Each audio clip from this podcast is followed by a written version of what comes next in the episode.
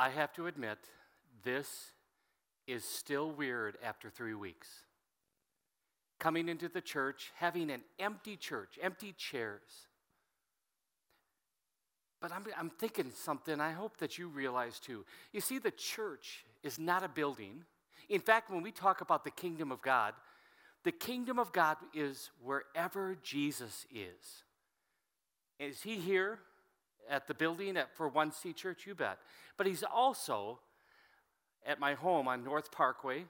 He's also in Arizona. He's in Wisconsin. He's in Minnesota. He's in Bulgaria. He is everywhere. And that same Jesus made a promise that I hope that we're holding on to today and tomorrow and forever. He says, I will be with you always to the very end of the age. That's the kind of God that we worship, who cannot be confined to, well, four walls of a church, but desires to take residence in our hearts. So, my prayer for all of us is that we realize how great this God is and how worthy He is of all of our praise. God bless our worship together today.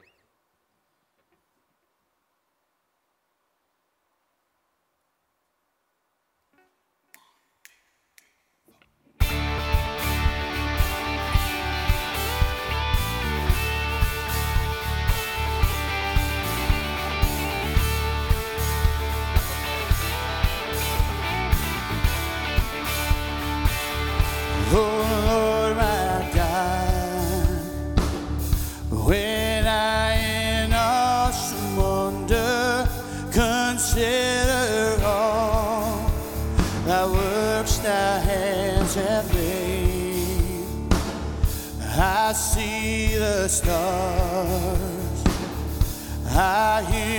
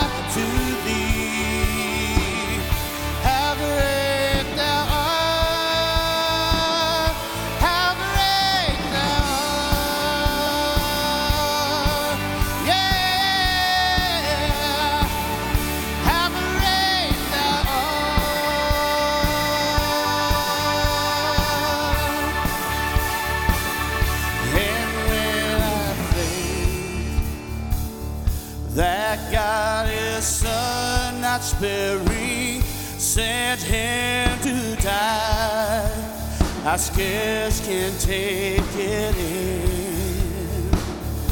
That on the cross, my burden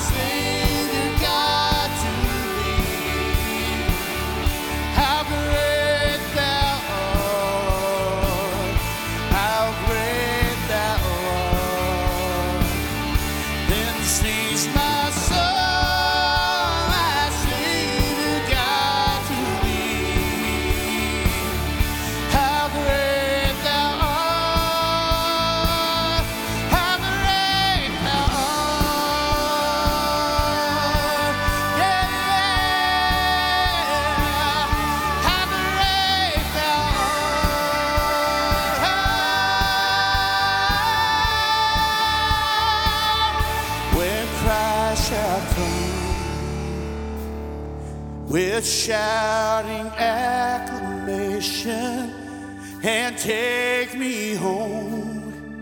What joy shall fill my heart? Then I shall bow in humble adoration and there proclaim, My God,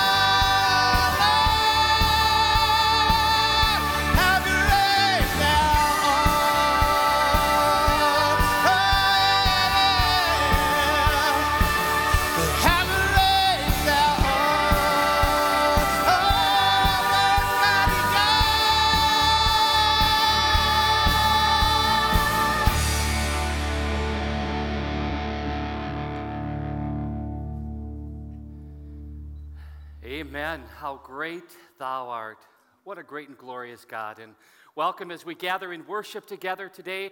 Um, again, not within four walls, but within this world, we have a God who is with us, a God who loves us, a God who has demonstrated uh, that love in the sending of his Son.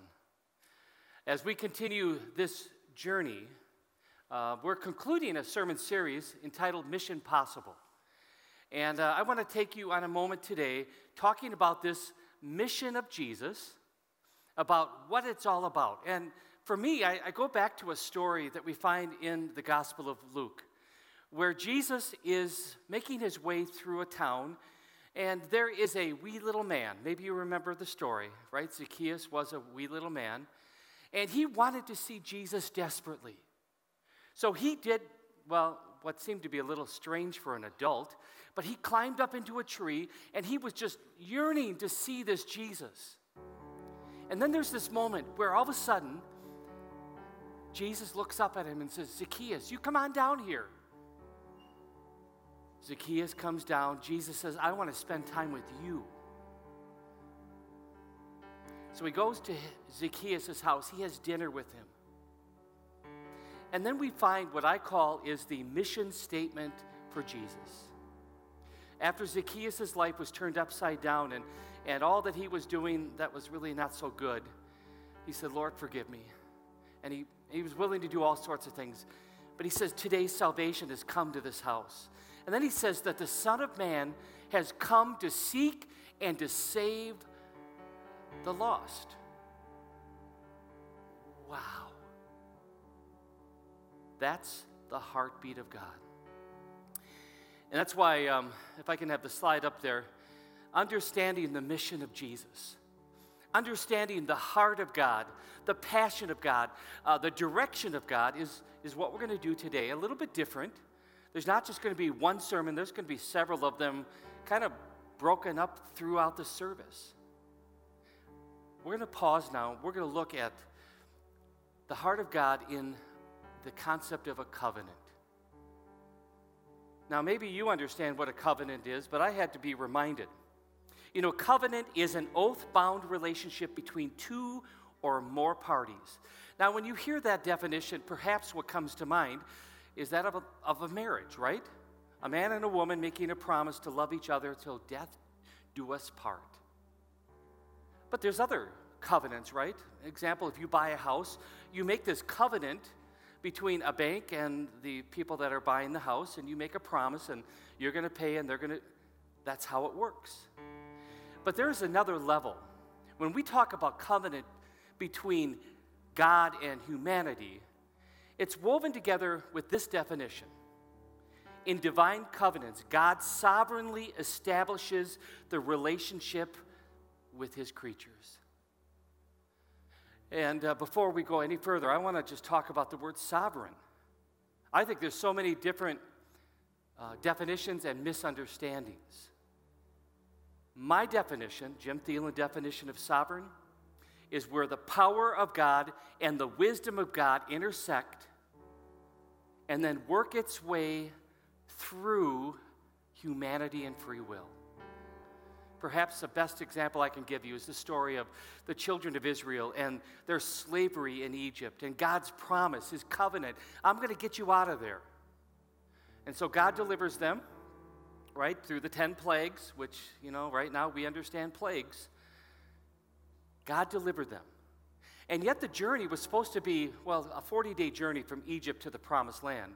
And yet, because of free will, because of sin, because of, I call it spiritual ADD, the children of Israel were like doing this. And yet God still navigated them from Egypt to the promised land. That's God's sovereign power and wisdom at work. And I hope you know that power and wisdom of God as we're navigating all sorts of different things. So, we're going to sing a song. We believe. And uh, I pray that these words would speak uh, powerfully into our life of who we believe. So I had a wonderful chance this last week to visit with Pastor Thielen for uh, for a few minutes, and we were talking about songs that uh, we could use here and in worship. And this is one we don't do very often, but uh, it ties back to the Apostles' Creed. And one of the things that Pastor and I have been talking about is this whole theme of never alone. And even though we're standing here in the middle of this empty sanctuary, this empty room, we know that online, wherever you're at, you're with us and we're with you. So I think it's so important that when we start talking about this song, we remember the Apostles' Creed. We remember the lines, you know, I believe in God the Father Almighty, the maker of heaven and earth, and in Jesus Christ, his only Son, our Lord. I think those are such important words that, that we need to remember that you're never alone and that you're always with us. We're with you, and God is with us too. So never forget that.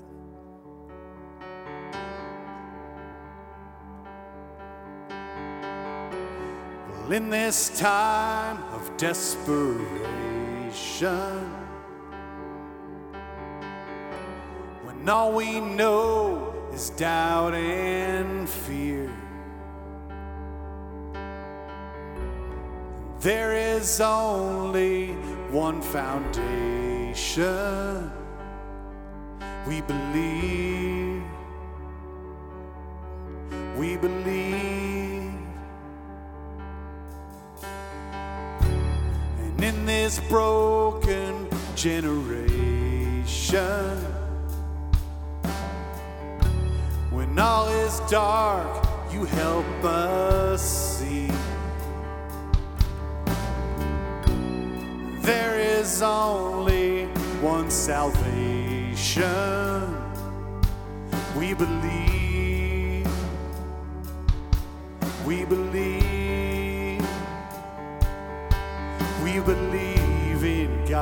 Father. We believe in Jesus Christ. We believe in the Holy Spirit. And He's given us new life. We believe in the crucifixion. We believe that He conquered death. We believe in the resurrection. And He's coming back again. We believe.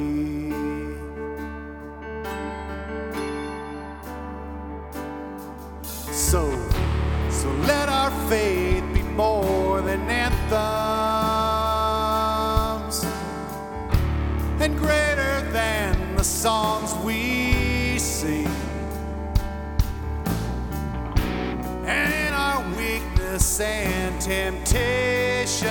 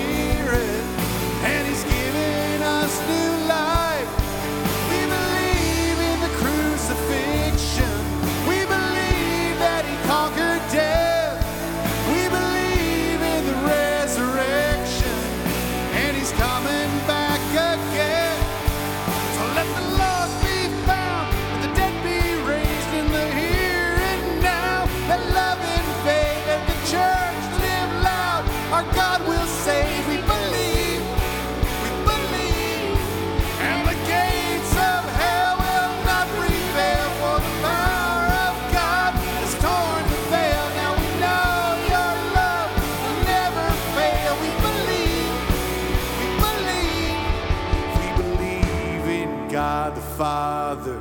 We believe in Jesus Christ. We believe in the Holy Spirit. And He's given us new life.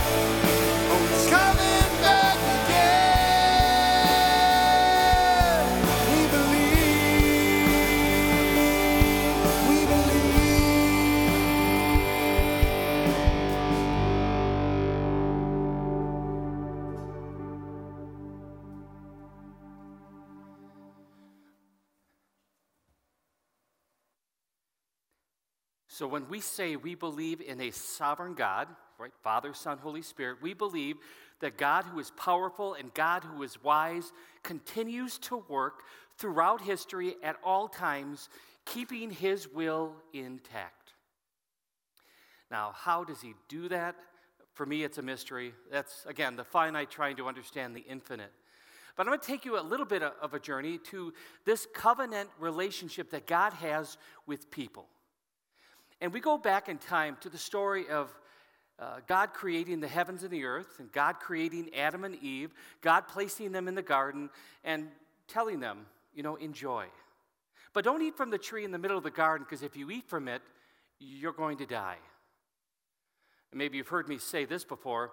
I'm not so sure that Adam and Eve understood what death was, because it, it hadn't happened yet.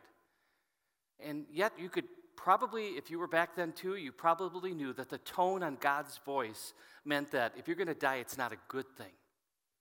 Well, they disobeyed, they did their thing. Um, sin came into the world, and here's God now trying to, well, not trying, but navigating through this free will thing where they disobeyed.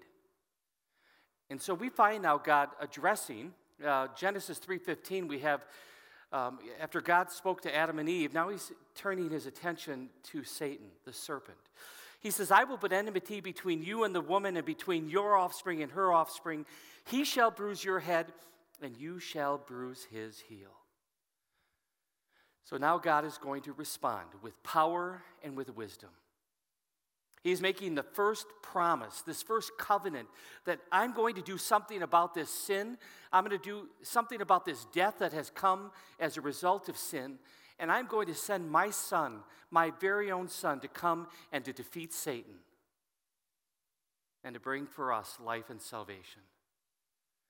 So we go from the Garden of Eden, and you know, we have some time that's transpiring, but we see the effect of sin building and building and building to the point where God is getting, I mean, this is probably a safe way to say it, he's disgusted with his creation. The disobedience, the sin, the rebellion. And now he's trying to figure out what, what to do. How do I do this? How do I keep my promise that I'm going to send a, my son, and yet this earth has gotten out of control? So then we hear about the flood. God is going to do something through this flood. Well, we have an account in Genesis chapter 9, and this is now God speaking to, to Noah. This is the sign of the covenant I am making between me and you and every living creature with you, a covenant for all generations to come. I have set my rainbow in the clouds, and it will be the sign of the covenant between me and the earth. And so, yes, we see that rainbow. And I hope when you see that rainbow, you think of God's faithfulness and his power and wisdom, his sovereign nature. And so he spares Noah and his family and animals and puts them on the ark. The flood kind of cleanses the earth, and then the waters subside and life continues. And this covenant, this promise that is woven throughout the course of human history, is still intact because God is thinking of you and me and our need for a Savior, for life and forgiveness. Well, we now make our way to somebody named Abram. And we find in Genesis 12, now the Lord said to Abram, I will bless those who bless you, and him who dishonors you I will curse. And in you all the families of the earth shall be blessed. Now, once again, I'm not sure that Abram understood what the blessing was. I mean, what does it mean to be blessed, and what is this all about? Now, what we find throughout the story is through the lineage of Abram, through, from there, the promised Messiah is going to come. So it's not just about having descendants as numerous as the, the stars in the sky. I mean, that's, that's a blessing. But through him, God's covenant relationship is going to be confirmed and established and certain, and God will never forget because he loves his people. Now we go from Abram, and again, I'm skipping lots of generations and people, uh, but I don't think we want to be here for a couple hours. We'll just, we'll just jump over now to David. So here's after David is anointed king, This is before David had his fall into sin with Bathsheba. God is addressing David. When your days are fulfilled and you rest with your fathers, I will set up your seed after you, who will come from your body, and I will establish his kingdom. He shall build a house for my name, and I will establish the throne of his kingdom forever. Once again, I'm not sure if David fully understood what this promise was all about. But today we do know, right? This kingdom, this throne, I mean, it, it is none other than Jesus himself, who was sent as a babe of Bethlehem, where we celebrated that on Christmas. But this same Jesus then navigated through life for 33 years. And then he is making his way to Jerusalem, and that's going to be next weekend when we remember him coming into for the experience of Palm Sunday. And remember what happened, right? The shouts of Hosanna, the celebratory nature of what's going on. But then it continued. Sunday moved into Thursday, Maundy, Thursday. And then it was Good Friday, and then his death. I mean, all these things taking place. But what we see with God keeping his covenant intact is with every moment, with every breath, with every activity, God does not forget you and me.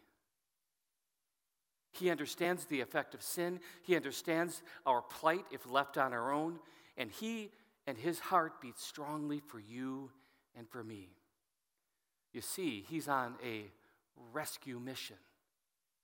He wants to seek and to save the lost, which is you and which is me. It's my sin, it's your sin so that we can have life right here on this earth, right now, with the assurance that His sovereign power and wisdom is at work, but also to have this incredible promise of what one day will be like in heaven.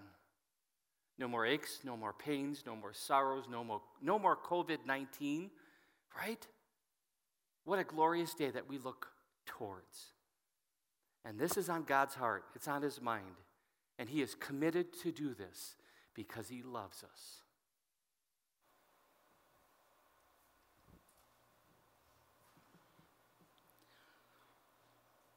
As we sing this song together today, I want you guys to remember that this is Father, Son, and Holy Spirit singing to you. He sees you, He knows your heart, and He hears you. Let's sing this together.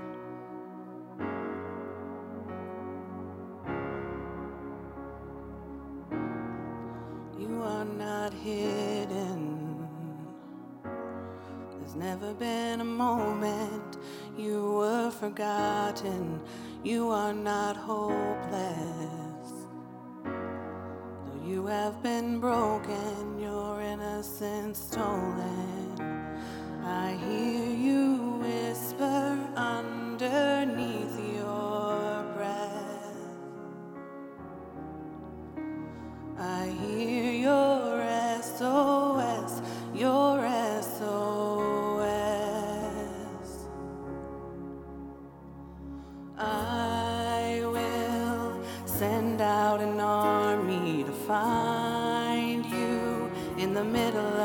darkest night. It's true, I will rescue you.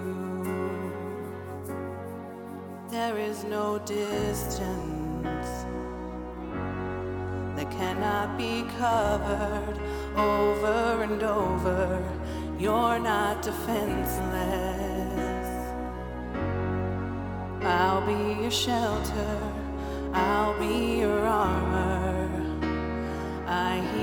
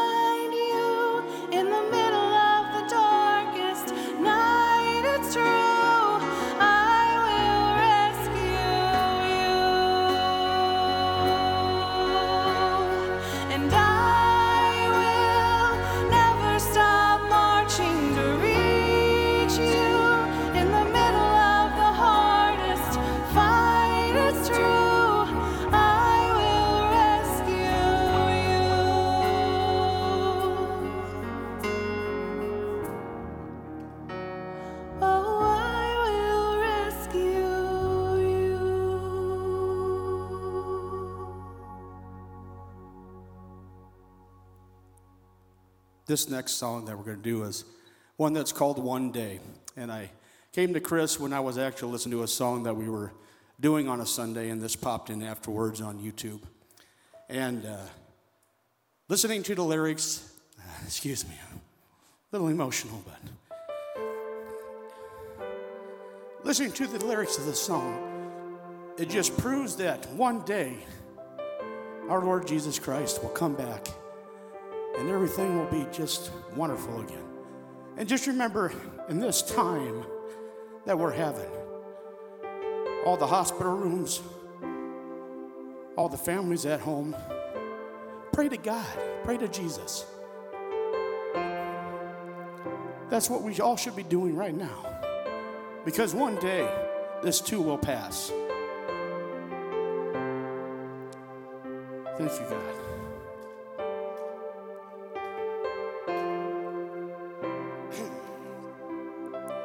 One day there'll be no more waiting left in our souls. One day there'll be no more children longing for home. One day there'll be kingdoms come right here where we stand, and we will see the promised land. Mm-hmm. One day there'll be no more taken too soon. One day there'll be no more need for a hospital room. One day the tear will fall that wiped by his hand, and we will see the promised land. Mhm. Hallelujah. There will be healing from this been feeling. We're singing in the darkest night, cause you know that the light will come and there will be healing. Hallelujah. One day there'll be no more anger left in our eyes. One day the color of our skin won't cause a divide. One day we'll be families standing hand in hand. We will see the promised land. We will see the promised land. Hallelujah. There will be healing from this heartbreak we've been feeling. Sing in the darkest night, cause you know that the light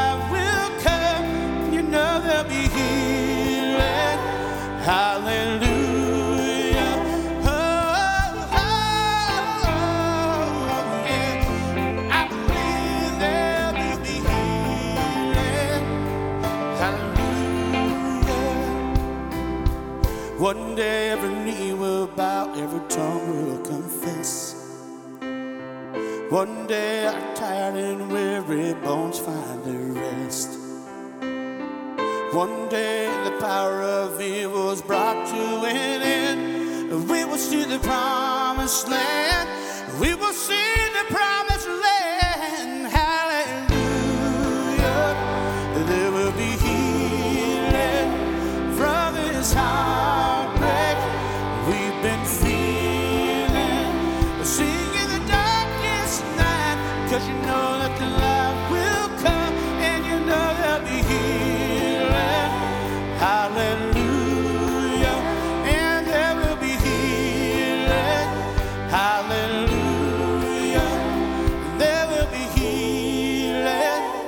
Hallelujah.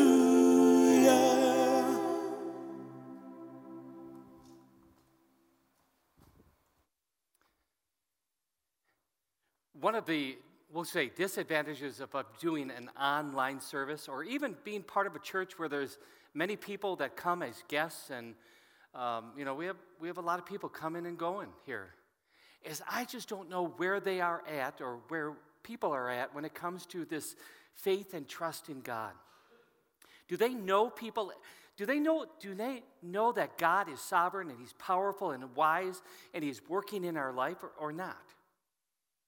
So, if you don't know that, we'd love to talk to you about that more.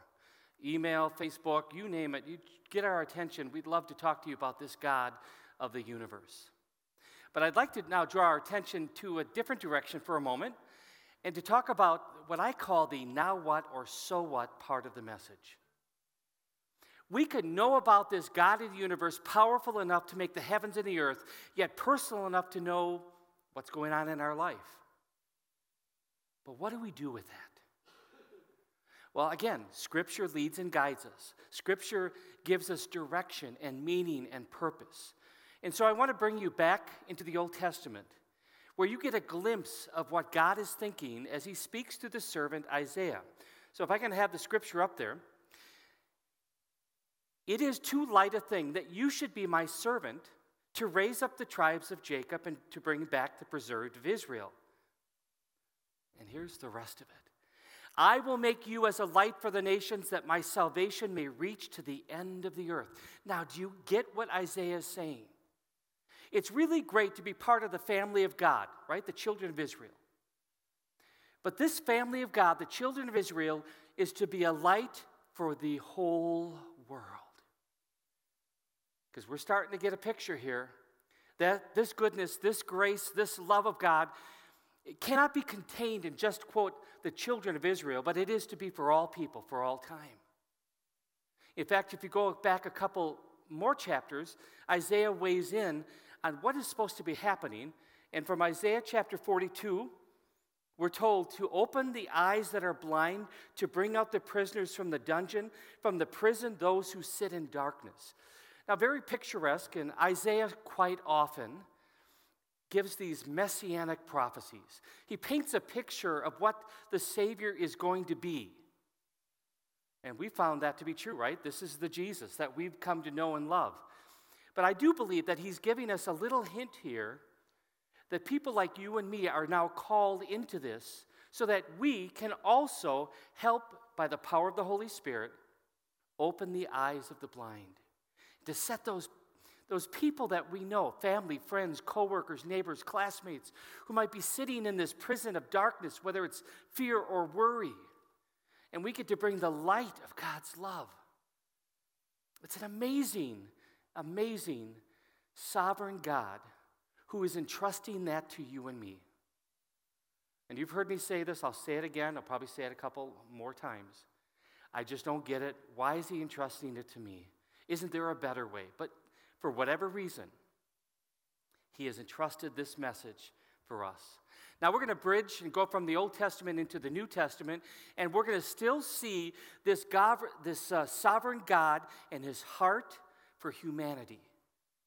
Jesus is now on the face of the earth, and He is now sharing the attitude of God that is as clear as can be, especially in the Lenten season.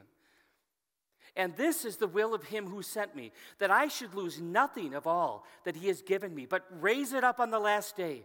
For this is the will of my Father, that everyone who looks on the Son and believes in him should have eternal life, and I will raise him up on the last day. And if you see the, that, that second line, God, God does not want to lose a single individual. God's desire, his heartbeat, is that everyone would come to know his son and find forgiveness and life and salvation and hope and peace and joy. But I'll just tell you at the same time, as much as that is what's beating on God's heart, we also have the enemy.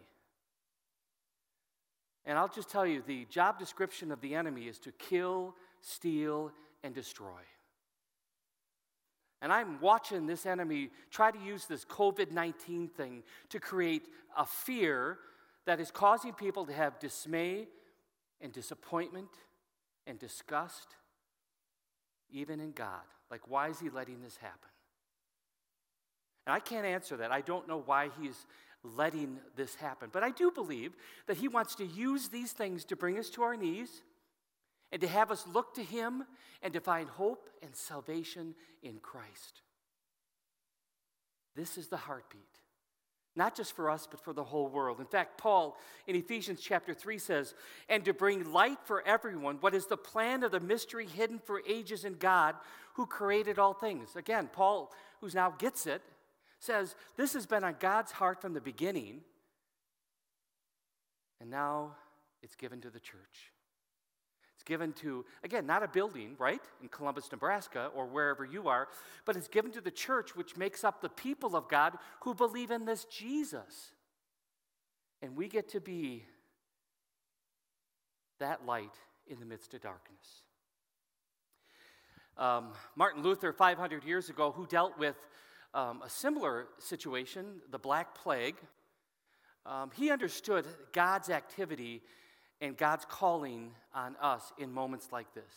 This is what Martin Luther had to say Creation is past, redemption is accomplished, but the Holy Spirit carries on his work unceasingly until the last day. For this purpose, he has appointed a community on earth through which he speaks and does all his work. Again, Luther, in the midst of lots of controversy, lots of illness and disease, and lots of circumstances that are far less than perfect, still acknowledges God is the creator, God is the savior, and God also gives us the Holy Spirit. And God's desire is to use people like you and me to bring light into darkness, to bring hope for the helpless. That's what we're called to do. In fact, I'd like to introduce the, the, what I call a mission statement or God's mission for us is the return of the lost through the efforts of the found. Just like Zacchaeus, right? He was lost and is now found. And we get to, again, we were the lost ones. We now get to be part of this whole work. Now, where we find this calling for us, most specifically, is found in Matthew 28. This, uh, this takes us beyond Easter, right? It takes us 40 days beyond Easter. Jesus is assembling a group of people. He's getting ready to ascend into heaven, and he's going to give the marching orders of the church. It's known as the Great Commission, and I like, you know, if you've seen this before, put a hyphen between it co mission. This is something we get to do together with this Holy Spirit who is at work. But in those words from Matthew 28, there's four verbs that stick out. And I'm going to tell you, not all four of these verbs are equal. I mean, they are, but there's one of these that really is the heartbeat of the commission. And if you think of how it goes, it goes like this All authority in heaven and on earth has been given to me. Therefore, go and make disciples of all nations, baptizing them in the name of the Father and of the Son and of the Holy Spirit, and teaching them to observe everything I've commanded you. And surely I'll be with you always to the very end of the age. Beautiful words of Jesus. And we have those four verbs kind of hanging there go, make, baptize, teach. We see them hanging there. And for a long time, and maybe that's how you feel, probably the word that we need to look at, and, and, it's really the most important word in there, is the word go. It sounds like it's something that Jesus is very um, emphatic on. Well, truthfully, if you take a step back and if you look into the original language of Greek, these four verbs really are not equal. There's one of them that is in the imperative tense in Greek. Now, what's imperative? Probably the best way to say it is this way. Like when I, I wouldn't say this to my kids, but I would go to them and say, It is imperative to you that you listen to me and do what I say. In other words, it's very important. Well, here it is. One of these words is in the imperative tense, and the other three serve that other word. And it's the word make. I mean, much to my surprise, maybe your surprise. You see, the heartbeat of what Jesus is saying in the Great Commission is get out there, make disciples. Oh, and by the way, do it by going and baptizing and teaching. Make disciples by going and baptizing and teaching. You see, the mission of the church is to make disciples of Jesus Christ. That's why we're still on this earth. That's why we still have a breath, is to be out there and making disciples of Jesus. Now, don't forget, the starting of the making of disciples begins with me, it begins with you. Just like those pre flight instructions, right? When the mask drops down, you put it on yourself first. So we, you and me, need to be in the process of being made a disciple by the power of the Holy Spirit, by the Word of God, by prayer. Uh, that needs to be happening. And then we need to be doing this amongst each other, other uh, fellow believers. And then we take it out into the world because that's why we're here, is to make disciples.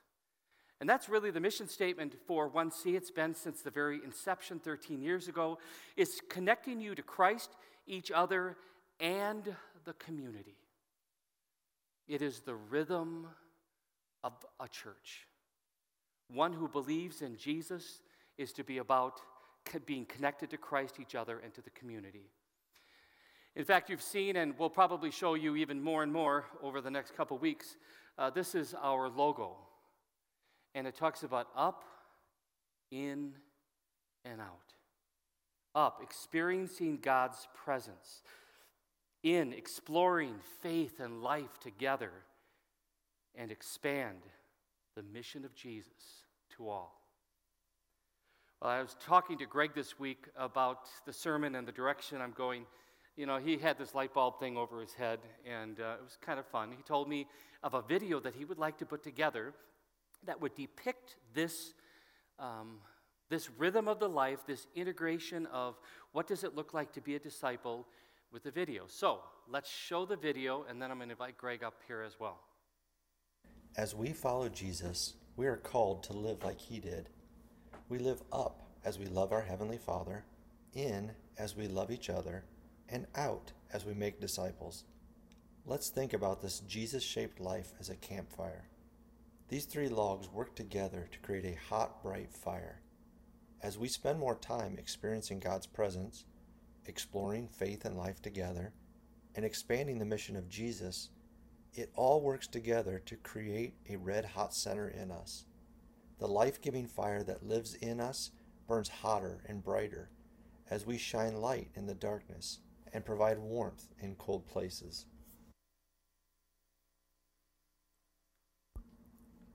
Although, if we neglect these three dimensions or try to separate them, there is no red hot center. The fire quickly goes dim, the heat fades, and the fire goes out. These three logs no longer work together but just smolder by themselves. Without tending to all three types of relationships, our faith smolders rather than burning hot. Take time to reflect. If you feel like your faith is smoldering, don't give up hope.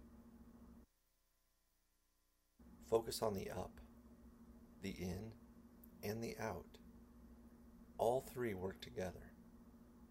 You will grow, He will build, the light will burn brighter.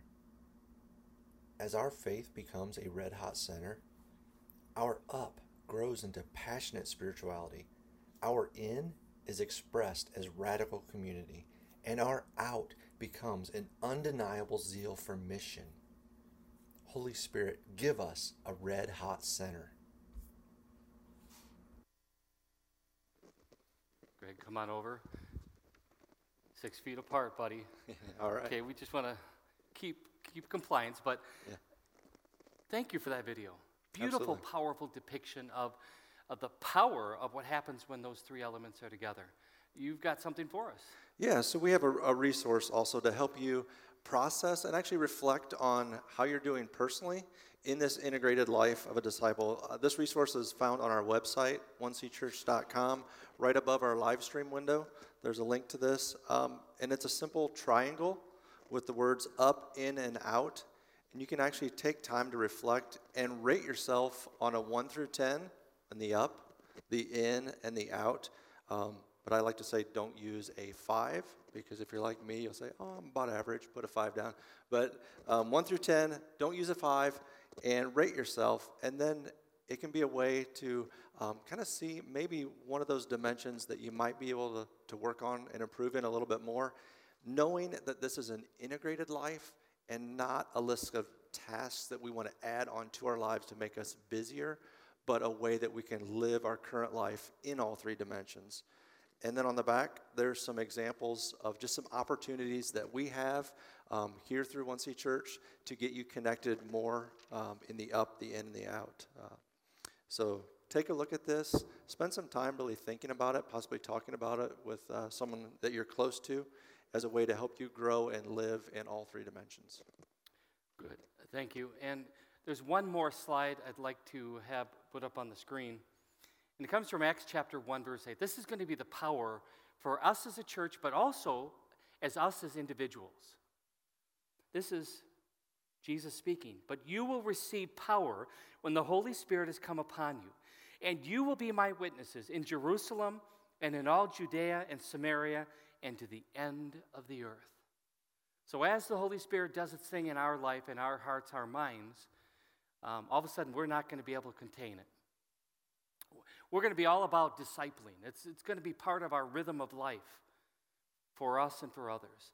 So may this Holy Spirit move in a mighty way um, in us and through us, even in spite of us, so that the message of God's love and grace and power and wisdom would become known to all people. In the name of Jesus, amen. Gracious God, these are the prayers of your people. Let us pray. We have prayers for a brother's girlfriend who had her baby this morning to stay healthy. Lord, we have prayers for a sheriff's deputy's wife who's taking chemo. Lord, there is so many unwritten prayers in our hearts. And we come to you with great anxiousness, great confusion about this world that we're living in right now. And there's a lot of change going on in this world, Lord. But we know that you are the constant. You have never wavered. Your promises have always been kept. Please help us to understand that we have no reason to doubt you now. You have brought your people through many hardships, and you've shown us that so many times. And your covenant has never changed. Your promises have never changed. And in that we have great comfort. The world is sending us messages we don't understand. But just guide us to you, to the cross, but most importantly, to the empty tomb. That will never change. And there's nothing on this earth that can separate us from that truth. Lord, we just ask for comfort for those who are anxious, for those that are confused, for those that are healing, for those that are in forms of uh, isolation that were there in place. Lord, we just ask that you use this time to bring us closer to you, to draw us near.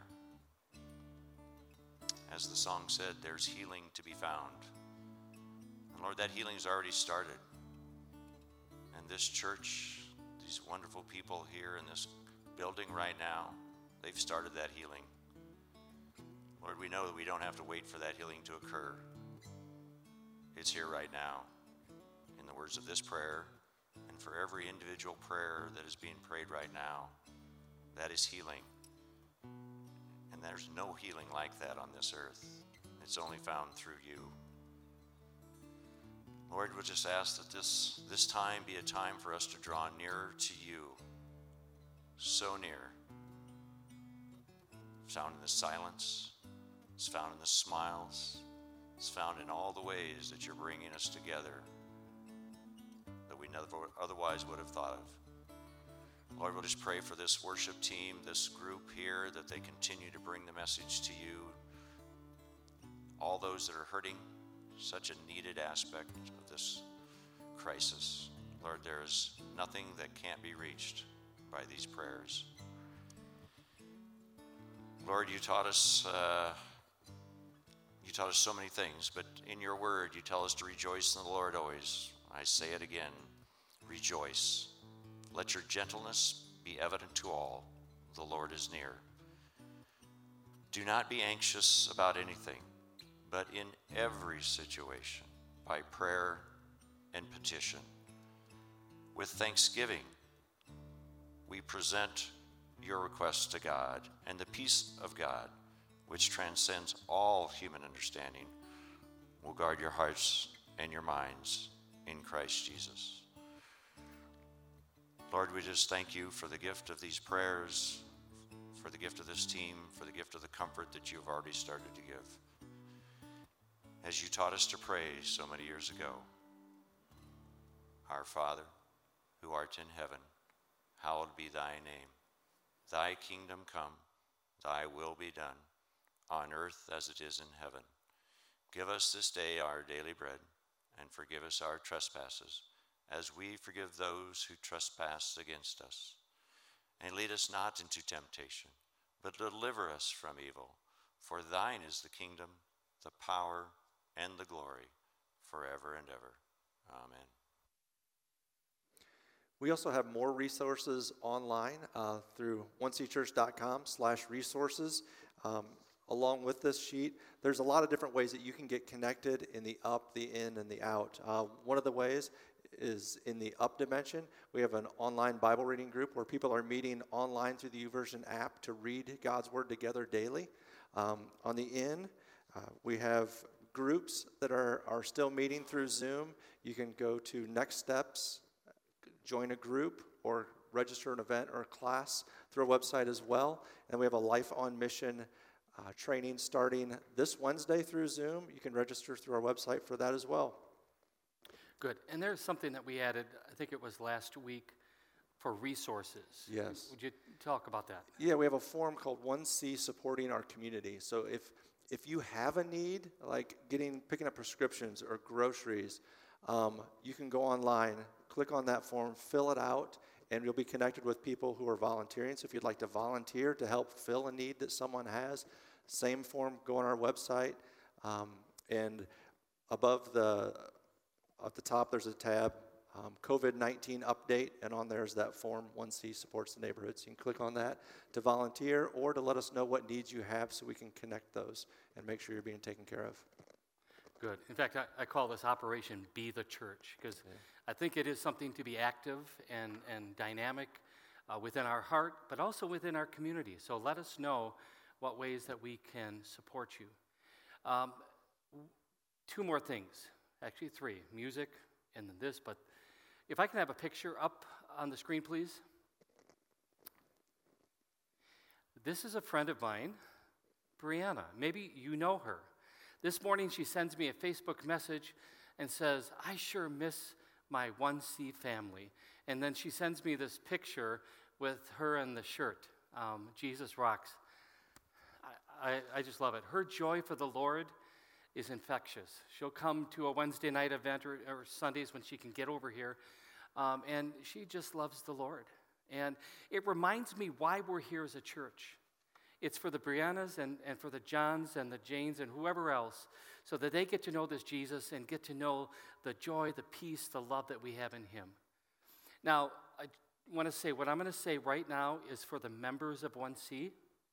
But if you're a guest listening today, feel free to listen in and please pray about this.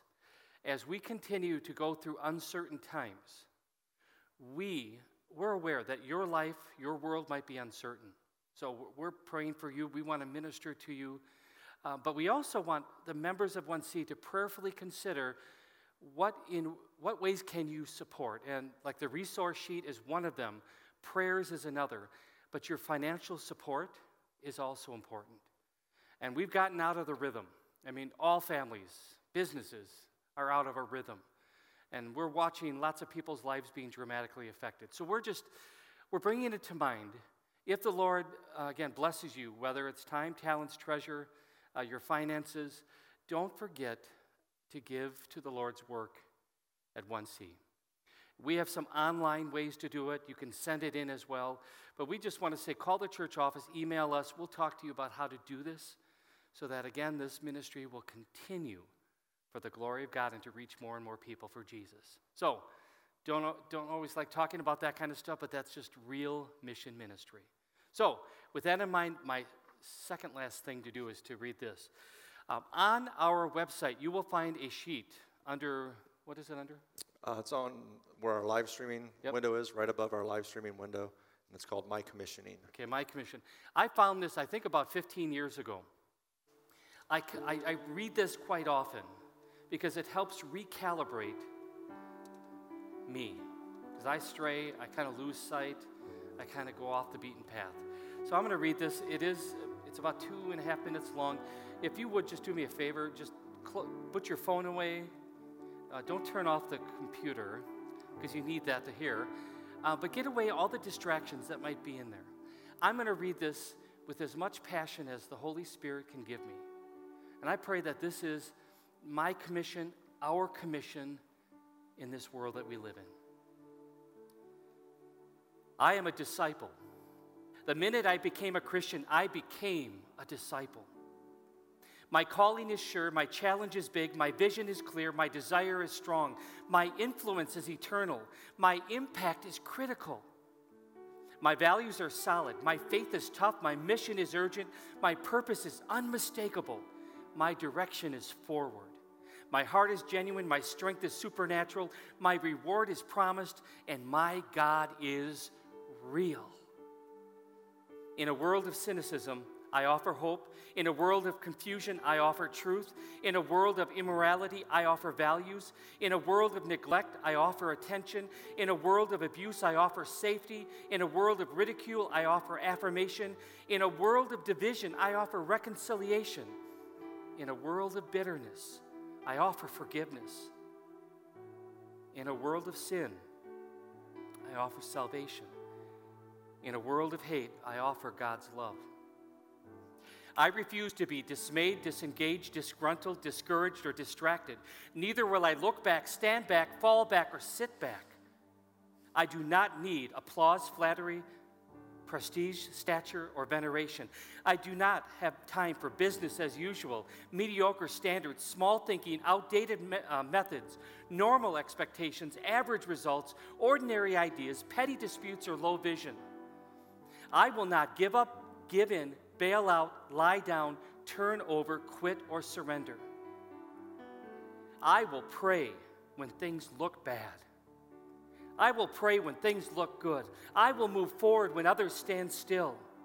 I will trust God when obstacles arise. I will work when the task is overwhelming. I will get up when I fall down. My commission is to reach people for God. It is too serious to be taken lightly, too urgent to be postponed, too vital to be ignored, too relevant to be overlooked, too significant to be trivialized, too eternal to be fleeting, and too passionate to be quenched. I know my mission and I know my challenge. I also know my limitations, my weaknesses, my fears, and my problems. And I know my God. Let others get the praise, let the church get the blessing, but let God get the glory. I am a disciple. This is who I am, and this is what I do.